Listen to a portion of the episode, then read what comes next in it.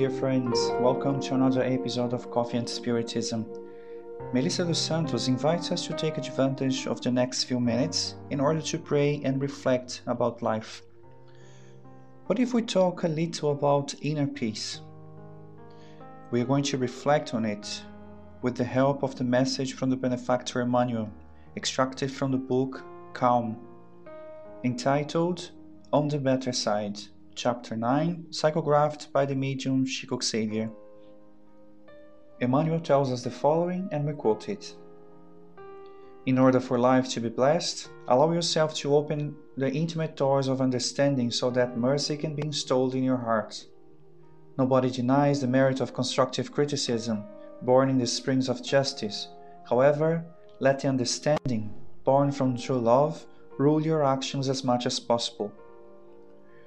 While we are all subject to the principles of the law of cause and effect, let us remember that God is love, granting us the resource we lack for the association with the universal laws that will make us eternally happy.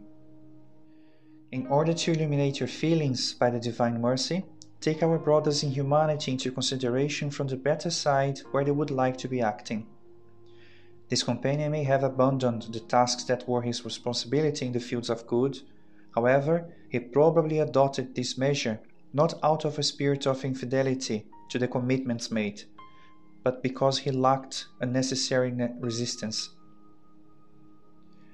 The other who entered the shadows of delinquency will not have failed because cruelty dominated his spirit, but because he had not yet managed to master his own nature, susceptible to fall into the plots of spiritual obsession. Those who have renounced their domestic obligations will not have fled their own duties due to the lack of love to their family members, but because their strength was waned in dealing with the responsibilities of life.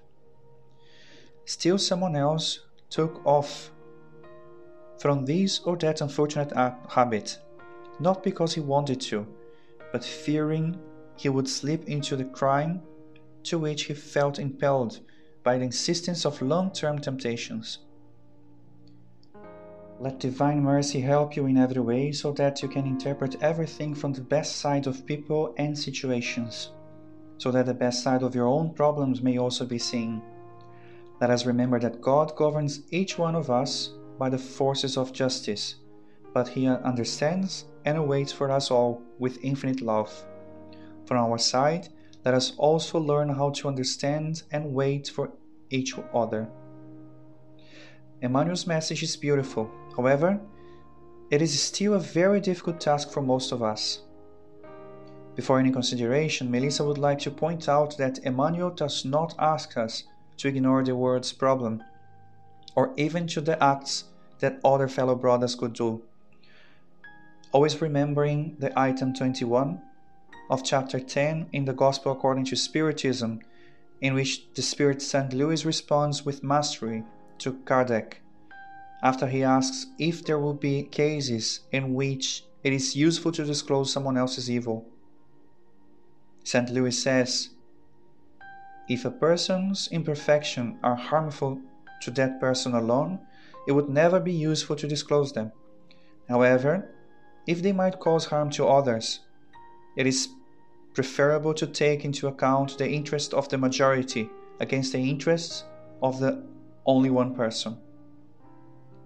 And he also warns us that unmasking hypocrisy and falsehood may comprise an obligation, because it is better for one person to fall than for several to become his or her victims. Although we need to take into account that before saying this passage, so uttered by so many Spiritist followers, Saint Louis, right at the beginning of the answer, puts a sentence that has everything to do with the message that we have just read from Emmanuel, when he said, "This question is very delicate, and it is here that one must appeal to charity rightly understood." Which brings us to the Spirit's book, question eight eighty-six, when we understand the concept of charity as taught by Jesus. Benevolence towards everyone, indulgence towards the imperfections of others, and forgiveness for offenses. It is on this aspect that Emmanuel comes to sum up in this message. As Melissa said at the beginning, the task is still difficult for many of us. We have been told to judge, classify, and point out if a person is good or bad by the culture we live in, since our childhood, without taking into account the complexity of each scenario. What Emmanuel draws our attention to in this text is that we are all on a journey. Although we may have relapsed into darkness, we all come from the same Father of love. What today shocks us in the attitude of others, we may have made the same mistakes in other times or in other incarnations. Therefore, what Emmanuel asks us is charity. So, what does this have to do with inner peace? You may now be wondering, was not the message about inner peace even though we're talking about charity towards others? Because it is only through the exercise of charity towards others, in the sense that Emmanuel brought us, always looking for the brighter side of things, that we will find our inner peace, which is what we wish for. How about experiencing these starting from today? We should try our best to exercise Emmanuel's advice in ourselves, remembering that dealing with others is not done only when we are in the same environment, as it, this goes even further, through phone calls or even through internet browsing. How many wrong things have we said? How many fights have we started? How many messages have we sent at times of anger, disagreement, for wanting to convince or even change someone else's opinion? How many messages of this type have already taken away our inner peace? All the feelings we transmit to others circulate primarily within us. The grudge, the anger, or any negative energy that we address to others passes through us first.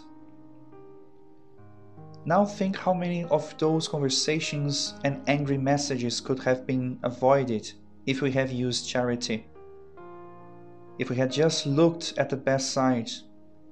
If we had breathed before answering. How many inner peace could we have achieved, as Emmanuel said, if we have opened the intimate doors of understanding so that mercy would install itself in our hearts? Let us remember that God governs each one of us by the forces of justice, but He understands and awaits for us all with infinite love. For our side, let us also learn how to understand and wait for each other, concluded Emmanuel in his message. May we have this understanding and know how to wait for our brother's self-maturation, remembering also that our spiritual guides, who knows our faults, and yet embrace, understand, and help us all. May we keep an eye on ourselves in order to get our daily doses of inner peace. See you on the next episode of Coffee and Spiritism.